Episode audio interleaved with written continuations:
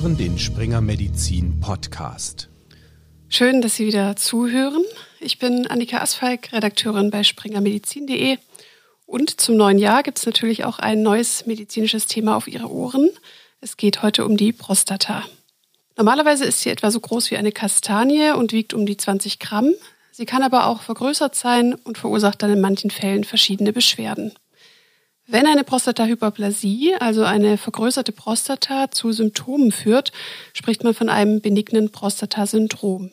Das BPS ist eine der häufigsten Erkrankungen des unteren Harntrakts beim Mann und kann die Lebensqualität der Betroffenen stark einschränken. Ungefähr jeder vierte Mann über 50 Jahren hat behandlungsbedürftige Beschwerden. Und gemeinsam mit meinem heutigen Gesprächspartner Dr. Peter Weib schauen wir uns die Funktionen und Lage der Prostata genauer an und sprechen darüber, welche differentialdiagnostischen und therapeutischen Überlegungen wichtig sind, wenn die Prostata vergrößert ist. Dr. Peter Weib ist Chefarzt der Urologie am Diakonie-Klinikum Jungstilling. Außerdem leitet er das Kompetenznetz Prostata und er hat ein Buch über die Prostata geschrieben.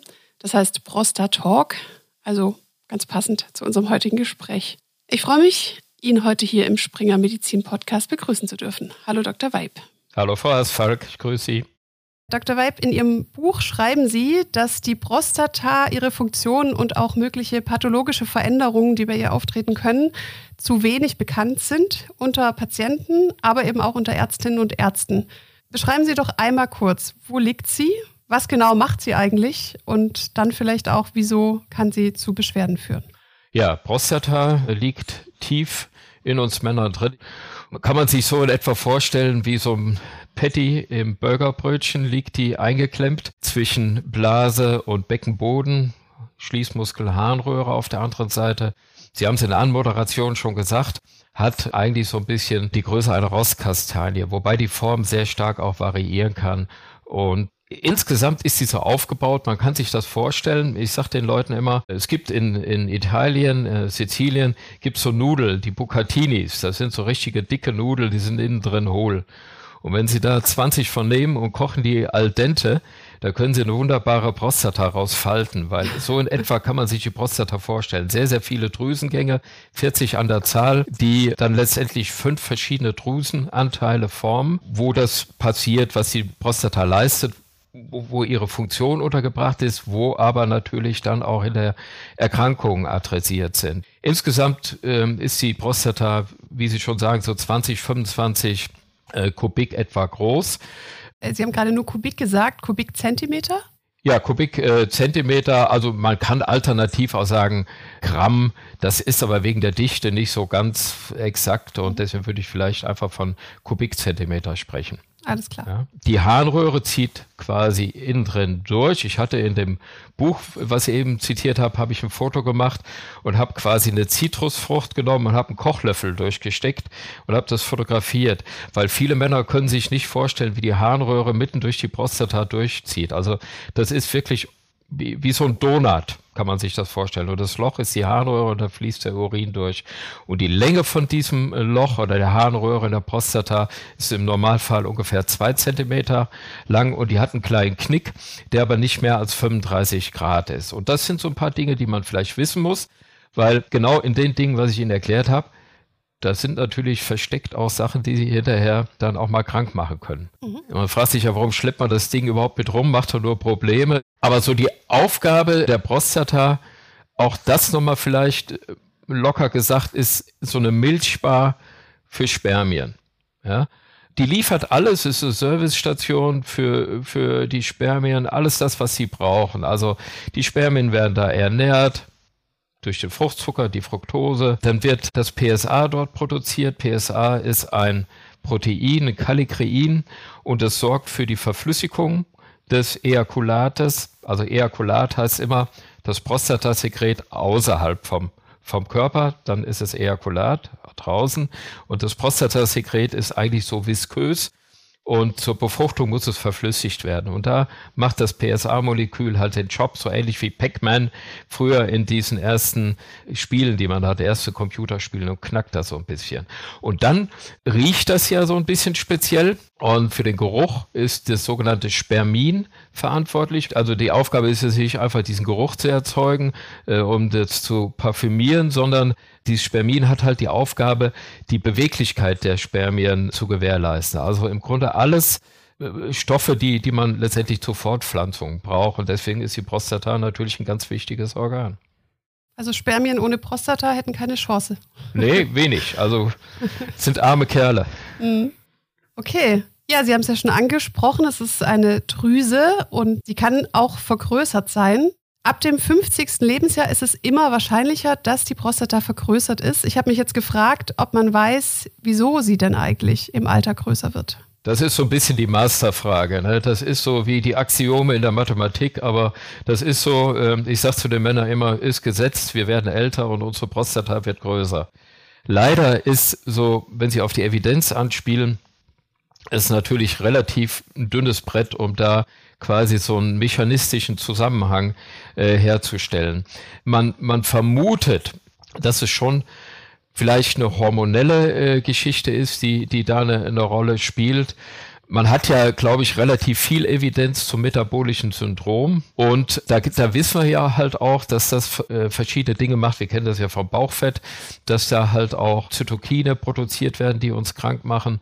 Und ähnlich vermutet man das halt auch ein bisschen bei der Prostata. Metabolisches Syndrom, chronische Entzündung, die vielleicht dazu führen, dass sie größer wird. Das wäre aber Entzündung eher so eine Kongestion. Also es muss mehr sein, weil ja sich auch die Zellen vermehren. Von, von daher bleibt es letztendlich äh, unklar. Aber Alter spielt da schon eine Rolle, eine ganz große Rolle. Mhm. Also es kommt ja dann auch immer so ein bisschen die Frage, Lebensstilfaktoren, was spielt das für eine Rolle? Also Alkohol, Koffein, Rauchen, diese Dinge sind relativ unklar, muss man sagen. Ne? Ob man, wenn man sich jetzt gesund ernährt, ob man dann keine Prostatavergrößerung bekommt. Genetik, da gibt es schon ein bisschen mehr dazu. Also man weiß, wenn Männer relativ früh, also vor dem 60. Lebensjahr, an der symptomatischen Prostatavergrößerung, gutartigen Prostatavergrößerung erkranken, dann spielen da irgendwo die Gene eine Rolle. Also man hat das Chromosom 2 und 10 schon mal ähm, so ein bisschen analysiert. Wahrscheinlich sind es viel mehr. Wir sind da ja relativ dumm noch, äh, was, was wir da wissen zu diesen ganzen genetischen äh, Dingen. Aber Fakt ist halt einfach, wenn man früh dran erkrankt, erkrankt sind in der Regel die Gene irgendwo äh, mit Schuld und halt chronische Infektionen spielen mit Sicherheit eine Rolle bei der Progression an sich ist ja die vergrößerte Prostata jetzt erstmal dann nichts Schlimmes und ganz oft wird es ja auch nicht bemerkt. Aber wenn ich jetzt eine vergrößerte Prostata als Zufallsbefund feststelle, keine Beschwerden da sind, wie würden Sie da jetzt weitermachen? Würden Sie eine weitere Diagnostik veranlassen oder was wäre da zu tun? Ja, also das ist eine ziemlich gute Frage, die Sie haben. Also das, das Leben zeigt uns halt einfach, dass es zwei verschiedene Typen von Männern gibt, die äh, mit ihrer Prostata befasst sind. Es gibt einmal den beschwerdefreien Adenomträger, der einfach mit seiner, ich sage jetzt mal Knolle, durchs Leben läuft und ist völlig fröhlich damit. Der hat überhaupt keine Beschwerden. Der geht zum Arzt, der sagt, Mensch, Sie haben aber eine große Prostata und der fällt aus allen Wolken, weil er sagt, oh, habe ich aber noch nie gemerkt. Und der andere, auf dem anderen Spektrum ist der symptomatische Adenomträger. Und natürlich muss man mit einem beschwerdefreien Adenomträger nichts machen. Einschränkung. Wir müssen natürlich sicherstellen, dass dieser beschwerdefreie Adenomträger nicht vielleicht doch mal Prostatakrebs hat. Ja, das kann ja immer sein, dass, dass in dieser äh, beschwerdefreien Prostata trotzdem Karzinom beschwerdefrei versteckt ist. Weil das Prostatakarzinom macht ja typischerweise am Anfang auch keine Beschwerden. Welche ähm, Vorsorgeuntersuchung ist denn aktuell von der Krankenkasse abgedeckt für die Prostata? Ja, ich möchte ja da keinem zu nahe treten, aber wir haben ja seit vielen, vielen Jahren als Kassenleistung die äh, Tastuntersuchung ab 45 Jahren. Das kann man auch machen. Die, die Frage ist halt einfach, wie valide ist das, was dabei rumkommt. Also wie ein Handwerker, wie gut sind die Werkzeuge, die er einsetzt. Und dieses Werkzeug der Tastuntersuchung ist halt gerade für die Früherkennung, wenn wir vom Prostatakrebs sprechen, völlig unzureichend. Ja. Ja. Wenn Sie einen positiven Tastbefund haben, dann sind die sehr häufig falsch positiv. Es gibt, vielleicht können wir den Bogen noch schlagen, die äh, Publikationen aus der großen deutschen äh, Früherkennungsstudie, der ProBase-Studie, wo richtig gute Inhalte kommen. Die haben ja auch die Tastuntersuchung da mit untersucht, dass die, man könnte sagen, für die Katze ist. Ja, weil wenn sie einen Tastbefund haben und nehmen Proben im Rahmen der Früherkennung, dann äh, geht das gegen Null wo das passt. Sie haben viele falsch positive Tastbefunde. Damit haben sie die Patienten äh, ja, unnötigerweise geängstigt. Das ist, glaube ich, ein relativ schlechtes Instrument. Und dann haben wir im Grunde äh, Laboruntersuchungen, den PSA-Wert, den es ja aus den 80er Jahren gibt, der auch dazu geführt hat, dass die Sterblichkeitsrate beim Prostatakrebs gesunken ist. Jetzt setzen wir übrigens auch an bei unserem Thema, was wir heute haben, die, die gutartige Vergrößerung der Prostata. Das ist so ein bisschen dieses ganze Thema äh, PSA, finde ich, zu Unrecht in der Schmuddelecke. Das ist vielleicht auch ein Punkt, wo der, der PSA-Wert oder das PSA-Molekül mal raus muss, weil die, die Daten zum PSA, die sind super gut und äh, der Fehler, den man am Anfang gemacht hat, glaube ich, mit, mit dem äh, PSA-Wert, war halt einfach, dass man natürlich viel biopsiert hat und hat auch viel operiert und therapiert und hat natürlich eine Übertherapie gehabt. Das greift aber heute eigentlich nicht mehr, wenn man das klug macht. Also Stichwort auch da nochmal Pro-Base-Studie, wenn Sie einfach mal gucken, 45-jährige Männer, da bleibt von 100 Männer 1,5, also anderthalb Mann bleibt da am Ende übrig, um den wir uns überhaupt kümmern müssen wenn man es jetzt als Screening sogar macht und wenn man dem anderthalb Mann dann noch ein MRT gönnt, dann fallen nochmal 30 Prozent weg, die keine Biopsie brauchen. Das heißt, ich weiß nicht, über was wir sprechen, weil ich glaube, wenn man das rechnet, ist es makroökonomisch auch günstiger, als ähm, vielleicht hinterher die vielen Karzinomenfälle äh, zu behandeln. Aber wie gesagt, das, was im Moment zur Früherkennung eingesetzt wird, tut mir leid, ist aber auch jetzt von der Evidenz völlig unzureichend. Aktuelle Daten zeigen das ja. Nochmal eine Nachfrage zum PSA-Wert. Was sind denn so wichtige Herangehensweisen, um den Umgang damit so, ich sag mal, zielführend wie möglich zu machen? Ganz wichtig ist, dass man nicht auf einem PSA-Wert eine Welt aufbaut, sondern den kontrolliert. Man muss sich immer klar machen, es ist kein Tumormarker, sondern prostataspezifischer Marker. Der kann auch hochgehen bei Entzündungen, wie auch immer. Deswegen braucht man jemanden, der den ich sag mal, hauptberuflich werten kann, die, diesen PSA-Wert. Und vielleicht ist es so, so für einen Hausgebrauch, spätestens wenn ein PSA-Wert über drei geht beim Hausarzt, dann sollte man vielleicht mal zu jemandem gehen, der sich damit auskennt.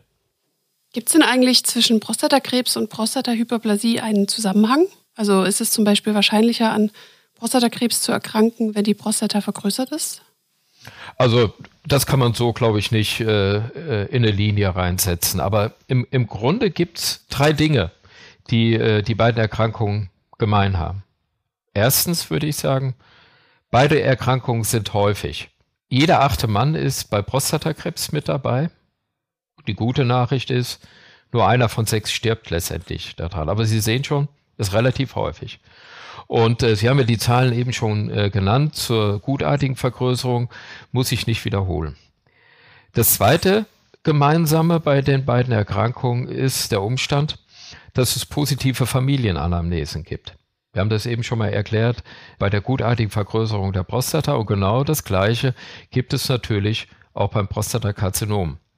Da ist man heute in der Vermutung, dass das multiple Gene sind, die da eine Rolle spielen, also 20 Gene oder mehr, die dazu beitragen können, dass eine gewisse genetische Disposition da ist. Man spricht ja auch vom hereditären Prostatakarzinom, also Großvater, Vater, Sohn, die sind erkrankt, haben dann entsprechendes Risiko, früh zu erkranken.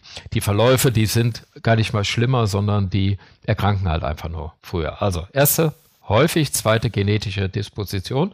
Dritter Punkt, beide Krankheitsbilder brauchen irgendwo Sprit, Testosteron. Sind beide irgendwo testosteronabhängig. Das heißt, wenn wir nicht die Drüse entwickeln, also Sie, Sie kennen ja vielleicht äh, die Diskussion, Dis Eunuchen entwickeln keine BPH, also die kein Testosteron produzieren, äh, entwickeln auch kein Prostatakarzinom inwieweit das Testosteron am Ende vom Tag die gutartige äh, Vergrößerung der, der Prostata direkt auslöst, ist nicht klar. Aber auf jeden Fall brauchen wir das Testosteron beim Entstehen von einer funktionierenden Prostata. Also ich sage mal, das ist wie so eine Saturn 5 Rakete mit drei Stufen. Wir brauchen Drüsengewebe, Bindegewebe und Testosteron.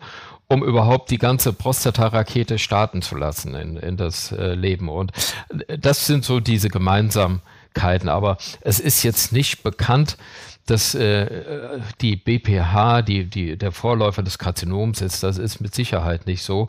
Eine weitere Schnittmenge ist noch vielleicht, sagen wir, dreieinhalb, vier, ist, dass bei beiden Krankheitsbildern auch immer irgendwo eine Entzündung mit einer Rolle spielt. Man vermutet, dass ja auch eine chronische Entzündung zur Entstehung von Prostatakrebs führt. Und man vermutet, wir haben eben drüber gesprochen, dass vielleicht auch diese chronische Entzündung irgendwo das mit bewirken kann, dass die Prostata größer wird oder dass das benigne Prostatasyndrom entsteht als Kofaktor irgendwie. Es ist doch auch so, wenn ich das richtig verstanden habe, dass das PSA, genau das prostataspezifische Antigen, bei beiden Erkrankungen auch ansteigt. Ja, das, das ist so. Also ich sage ja, äh, dieser PSA-Wert ist unser Kumpel. Ja, also der hilft uns bei ganz, ganz vielen Dingen. Und es ist ja so, dass äh, wir äh, eben schon so ein bisschen gelernt haben bei dieser Früherkennungsgeschichte aus der Probase-Studie, dass ja doch die meisten Männer einen niedrigen PSA-Wert haben. Und insofern können wir das ja auch klug einsetzen, um da vielleicht die rauszupicken, mit denen wir uns dann auch weiter beschäftigen. Aber Sie, Sie können halt auch so ein bisschen gucken, wie entwickelt sich so dieser PSA-Wert weiter im Leben. Also Verdoppelungszeit, sagt man halt, äh, wie verdoppelt er sich? Und da kann man eigentlich sagen, bei gesunden Männern, die jetzt überhaupt nichts haben, da äh, gibt es Daten dazu, dass sich der PSA-Wert alle 80 Jahre, 83 Jahre oder so verdoppelt. Also 80-jährige Männer, die zur, ich sage immer, Früherkennung kommen, die haben PSA-Wert von 0,39, wo ich sage, Menschenskinder, Warum sind Sie hier? Ja, äh, will das aber untersucht haben. Ja, bei der, bei der gutartigen Vergrößerung geht das schon ein bisschen schneller. Mhm. Ja, da haben wir vielleicht so eine PSA-Verdopplungszeit von 14 Jahren. Und wir wissen beim Karzinom, dass diese rapide PSA, also so ein bisschen äh, exponentieller PSA-Anstieg, teilweise der Diagnosestellung einige Jahre auch vorausgeht. Also letztendlich hilft uns dieser PSA-Wert relativ gut auch bei der Differenzierung zwischen BPH und Prostatakrebs. Insbesondere dann, wenn wir auch äh, den PSA-Wert mal in Relation setzen zu dem Prostata-Volumen, was jetzt gerade vorliegt beim, beim Patienten. Mhm. Also ich, ich sag mal, ein äh, Patient, der eine normale Drüse von 25 Kubikzentimeter jetzt hat und er hat einen PSA-Wert von 10, da würden Sie sagen, huiuiui, der ist aber zu hoch. Und äh, das hat man unter dem Begriff der PSA-Dichte. Also man kann einfach gucken, wie viel PSA-Wert hat man pro Volumeneinheit. Und wenn einfach zu viel PSA äh, da drin ist pro Volumen, ist das immer sehr suspekt. Mhm. Äh, auf, äh, auf ein Karzinom und da kann man auch mal ein bisschen weiter untersuchen. Aber wie gesagt, der, der PSA-Wert, glaube ich, der hilft uns da schon enorm weiter. Äh, zur Volumenbestimmung vielleicht nochmal. Ähm, auch da kann ich leider nichts Gutes an der Tastuntersuchung lassen, weil die Tastuntersuchung funktioniert in dem Kontext eigentlich nur bei relativ kleinen Drüsen. Wenn die relativ groß sind und nach oben wegwachsen, kriegen wir das mit unserem Tastenfinger nicht mehr mit. Das heißt, das können wir eigentlich nur gescheit mit Ultraschall rausfinden, wie groß äh, die, die Drüse ist oder mit dem MRT. Das können die Kollegen in der Radiologie natürlich ausgesprochen gut mit dem MRT so ein Volumen berechnen, aber da ist der Finger natürlich überfordert. Macht es denn auch einen Unterschied, einfach die Anatomie des Patienten? Ich stelle mir jetzt gerade vor, besonders groß, besonders dick, besonders klein. Ja, ja, ja, ja, absolut, Frau Asfalt. Das ist äh, eine Masterfrage, auch gerade gerade in dem Hinblick, wie sich Symptome vielleicht auch entwickeln. Ja, die Architektur der Prostata, die, die entscheidet ja darüber, ob der Patient Probleme bekommt oder nicht. Also stellen Sie sich mal vor, am Anfang dieser Winkel, ist eine kleine Drüse. Ich sagte Ihnen, die knickt so ein bisschen um 35 Grad maximal ab. Jetzt stellen Sie sich mal vor, die knickt um 80 Grad ab. Da hat er aber schon richtig Probleme beim Wasserlassen. Ja, oder die wird länger. Oder wenn die Drüse jetzt hinten zum Enddarm hinwächst, macht die keine Probleme. Wächst sie aber in Richtung Blasenhals vor oder in die Harnröhre und engt diesen Donut ein, dann entstehen natürlich Symptome. Also insbesondere weiß man, dass dieser angehobene Blasenboden also man spricht heute von einer intraprostatischen Protusion, wie so ein Vorfall, Prostatavorfall. Ein ganz entscheidendes Kriterium ist, um zu sehen, ob die Harnröhre verstopft ist. Also je höher quasi die Prostata den Blasenhals schiebt, umso wahrscheinlicher ist es, dass eine Verstopfung da ist mhm. im Rohr. Ganz, ganz wichtige Information. Und wie kommen Sie dann am einfachsten an diese Informationen, um zu wissen, ob die vergrößerte Prostata zu Problemen führt oder führen könnte? Sie haben relativ einfache Bordmittel, äh, womit Sie das rausfinden können. Das kann man fast in jeder Praxis machen. Also wenn, wenn einer einen Ultraschall hat und das kann wirklich mittelgut sein. Ähm, das Einzige, was man machen muss, ist eine volle Blase schallen. Also da, da müssen 250 Milliliter in der Blase sein und da kriegen Sie zwei Informationen.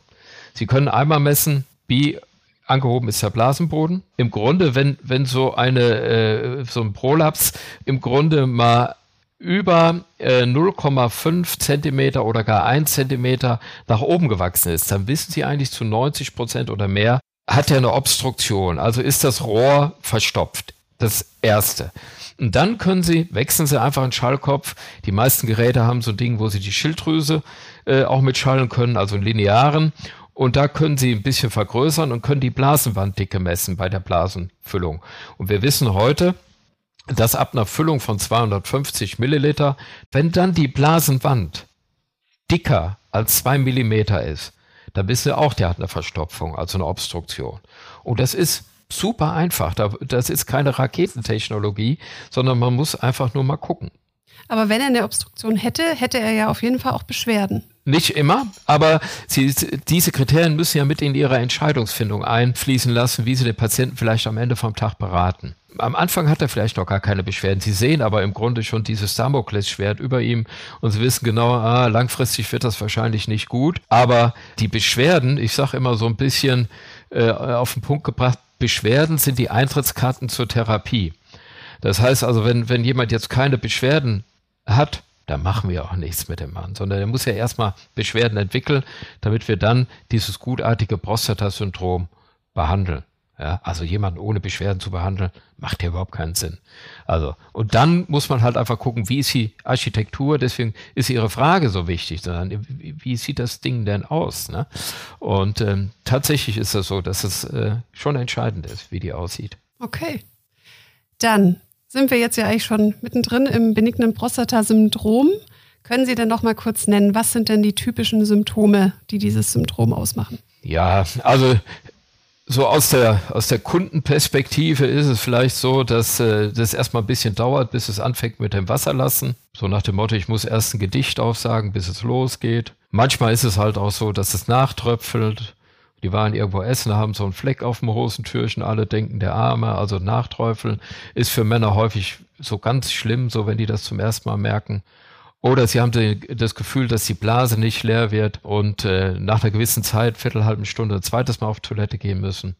Dass sie nachts raus müssen. Es kann auch mal sein, dass natürlich Blut im Urin ist. Dann ist es aber schon, glaube ich, äh, schon dringlich, dass geguckt werden muss.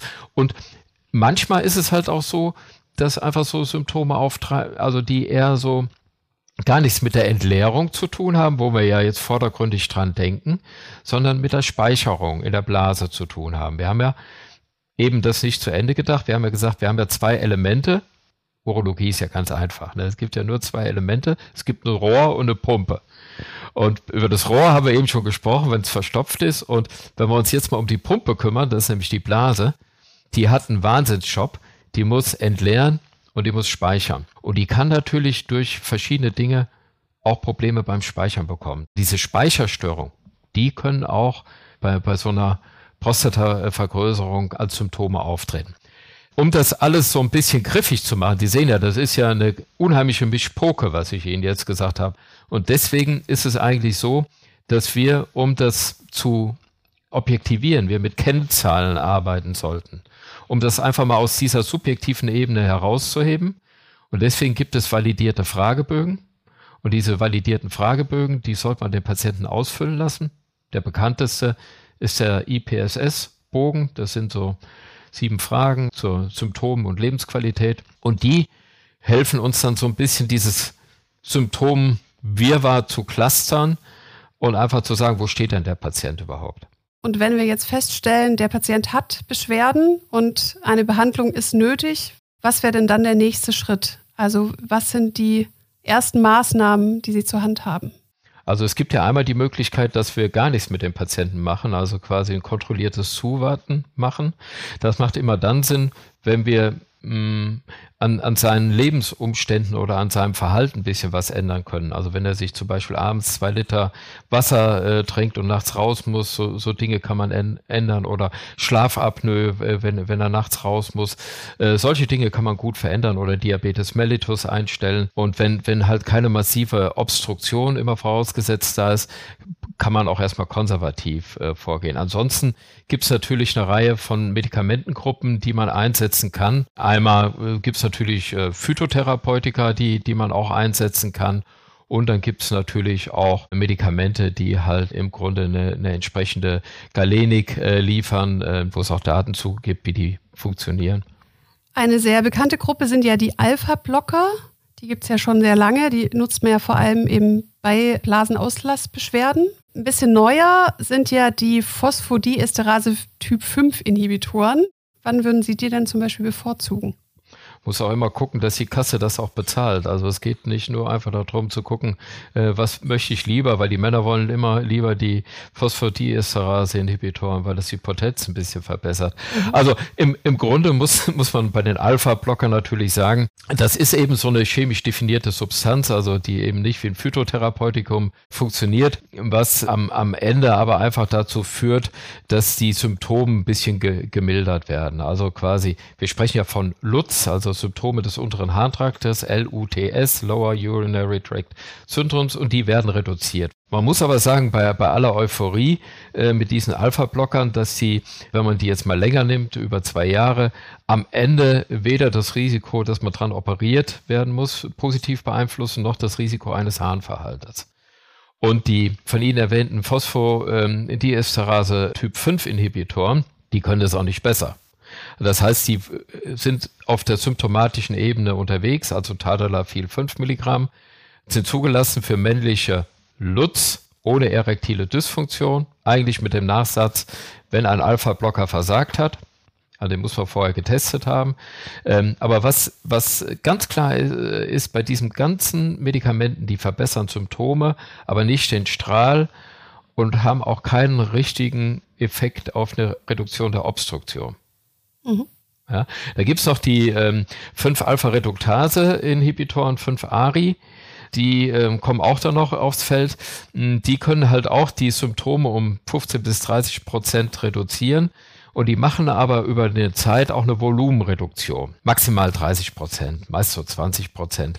Und das sind die einzigen Medikamente, wenn man die nur lange genug nimmt, die so ein bisschen dieses Progressionsrisiko der Erkrankung nehmen können.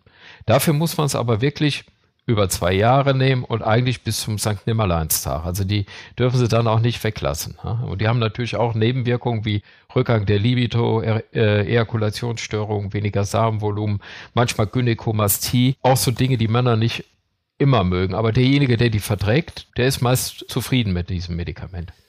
Das klingt jetzt ehrlich gesagt nicht so ganz optimal. Eine Weitere Möglichkeit wäre ja dann die operative Verkleinerung der Prostata. Ist das denn eine effektivere Methode? Das möchte ich so nicht sagen. Also wenn es, wenn es keine Obstruktion, keine nennenswerte Obstruktion da ist und es gilt, Symptome zu behandeln, machen die ja einen guten Job, die, diese Medikamente. Das ist ja, macht ja auch absolut Sinn und äh, die, die einzusetzen. Nur wo man halt ein bisschen aufpassen muss, ist, dass man natürlich den Zeitpunkt ähm, nicht verpasst, das nachhaltig zu sanieren. Denn äh, wenn irgendwann die Blase mal Schaden genommen hat, das ist vielleicht das, äh, was, was man da sich mitnehmen sollte. Das ist so ein bisschen wie eine Waage. Wenn die Blase mal Schaden genommen hat und ist kaputt gegangen, also heute spricht man von so einem progressiven Blasenumbau, der durch diese mechanosensitiven Rezeptoren in der Blasenwand, glatte Muskelzellen, Epithelien kommt bei einer Obstruktion dann hat man natürlich den Zeitpunkt verpasst. Und von daher muss man eigentlich ein bisschen gucken hinsichtlich der Obstruktion, wie ausgeprägt ist, darf man es nicht verpassen. Wenn wir einen Patienten haben und er hat eine Lutz-Symptomatik, also Beschwerden beim Wasserlassen, und er hat vielleicht schwere Lutz, er hat in dem Bogen vielleicht 17, 18, 19 oder gar 20 Punkte, dann hat er ja schon richtig Probleme. Und wenn der jetzt noch einen riesen äh, Mittellappen hat, also einen angehobenen Blasenboden, und der hat eine Blasenwanddicke von äh, zweieinhalb äh, Millimeter, dann muss man sich wirklich überlegen, tue ich dem Gefallen, wenn ich den jetzt nochmal äh, die Symptome ein bisschen milder oder ist es nicht besser, ich operiere ihn, weil dieser progressive Blasenumbau, der passiert ja. ja das können Sie sich so vorstellen, die, die, die Zellen sagen, ich kriege keine Luft. Ja, äh, die antworten dann, es kommen mehr Gefäße rein, mehr Nerven, mehr Muskeln. Am Anfang sieht dann die Blasenmuskel aus wie die Oberarmmuskulatur von Arnold Schwarzenegger, aber irgendwann macht die dann die Grätsche. Und dann, wenn sie kaputt ist, ist sie kaputt. Am Ende Tetrosa-Unteraktivität. Die Blase sieht aus wie so ein Luftballon am Ende vom Kindergeburtstag. Und wenn Sie dann operieren wollen, dann sind die Ergebnisse nicht gut. Das heißt, Sie müssen das vorher hinbekommen, bevor die Blase kaputt ist, auf gut Deutsch gesagt. Mhm. Und da ist es natürlich dann so, klar, Operationen bringen halt nachhaltig die, die Vorteile der Deobstruktion. Aber haben natürlich auch Nebenwirkungspotenzial. Haben Nebenwirkungen. Eine wichtige Frage dann noch, ähm, wie häufig sollten sich denn Männer, die ein benignes Prostatasyndrom haben, beim Urologen vorstellen, um das immer im Blick zu behalten? Ja, das hängt ja ein bisschen äh, auch wieder, vielleicht kann man das ganz gut antworten mit den PSA-Werten. Also wenn die einen PSA-Wert von, von 1 haben, dann das korreliert ja dann auch häufig mit einer gewissen Größe. Wenn die keine Beschwerden haben, dann können die alle vier oder fünf Jahre kommen. Ne? Aber wenn jetzt jemand zum Beispiel unter einer Therapie ist, dann muss er schon, nachdem die Medikation eingeleitet wurde, vielleicht mal nach sechs, zwölf Wochen mal, dass wir mal gucken, was macht das denn mit dem Mann? Und dann sollte man schon einmal im Jahr äh, auch mal dabei schauen lassen, dass das nicht äh, eben der Schuss nach hinten losgeht. Das, äh, glaube ich, muss man dann schon machen. Okay, zu Beginn der Folge habe ich ja schon gesagt, dass Sie ein ähm, Defizit im Wissen über die Prostata und deren Erkrankungen sehen. Was müsste sich denn ändern, dass die medizinische Versorgung von Männern und ihren Prostatabeschwerden besser wird? Ich glaube, man muss das ganz anders ansprechen, dieses Thema. Also ähm, in, in, in der Marketingwelt würde man sagen, wir müssen ein Gain-Frame darum setzen. Also wir müssen eher sagen, Männer, was könnt ihr gewinnen? Und im Moment ist das ja mehr so, was kann man alles verlieren? Äh, wenn man das so ein bisschen dreht und sagt, guck doch mal hier, es sind gar nicht so viele, um die wir uns kümmern müssen. Das sind so eine Handvoll, um die wir uns kümmern müssen. Oder am Ende, glaube ich, unser Gesundheitssystem wird uns das auch danken, wenn wir es ein bisschen strukturierter machen, weil wir am Ende viele unnötige MRTs, schlechte MRTs in einer miesen Qualität, die wir jeden Tag manchmal auch sehen, wo wir denken, warum ist das gemacht worden und so, eine ganz andere Wertschöpfung da reinbekommen, fürs System und für die Patienten. Ja, und äh, dass man vielleicht auch ähm, Männer dahingehend ein bisschen motiviert für dieses ganze Thema Früherkennung. Der muss ja nicht alles machen. Ja, der muss vielleicht mal mit 45 zum Urologen und dann sagt er, oh, du kannst in fünf Jahren wiederkommen oder in vier Jahren, je nachdem, wie das ist. Oder dass er auch zur Darmspiegelung geht und vielleicht mal eine Hautvorsorge hatte und vielleicht zum Zahnarzt noch. Viel mehr müssen Männer ja nicht machen. Das ist ja ein übersichtliches Portfolio. Ja, aber das äh, müsse irgendwo vielleicht mal ein bisschen mehr implementieren in ihr Leben. Ja, ja, das wäre schön. Mhm. Dann hoffen wir mal, dass die Folge ein bisschen hilft ähm, und Ihre schönen anschaulichen Erklärungen zu diesem einzigartigen Organ der Prostata. Genau. Ja, vielen Dank, dass Sie mit mir gesprochen haben und zumindest ein paar Fragen geklärt haben. Ich hoffe, Sie hatten ein bisschen Spaß. Wir haben es ja nicht so bierernst gemacht und äh, ich hoffe, dass, dass man damit auch ein bisschen die Angst vor dem Urologen und vor dem Organ nehmen kann. Das, das glaube ich auf jeden Fall. Ja. Machen Sie es gut. Vielen Dank. Tschüss. Tschüss. Für alle, die jetzt noch nicht genug haben von der Prostata, gibt es natürlich wieder eine Menge an Links zu Übersichtsbeiträgen oder auch zu unserem Facharzttraining Urologie wo Sie sich mit einem Abo bei springermedizin.de anhand von medizinischen Fällen noch weiter in urologische Themen eindenken können. Viel Spaß dabei und hoffentlich bis zur nächsten Folge. Die in diesem Podcast vermittelten Inhalte unterliegen dem wissenschaftlichen Wandel des Faches und erheben nicht den Anspruch auf Vollständigkeit. Sie können weder als Grundlage für eine Diagnosestellung noch für den Beginn, die Änderung oder die Beendigung der Therapie einer Erkrankung herangezogen werden. Sie ersetzen in keinem Fall eine persönliche ärztliche Beratung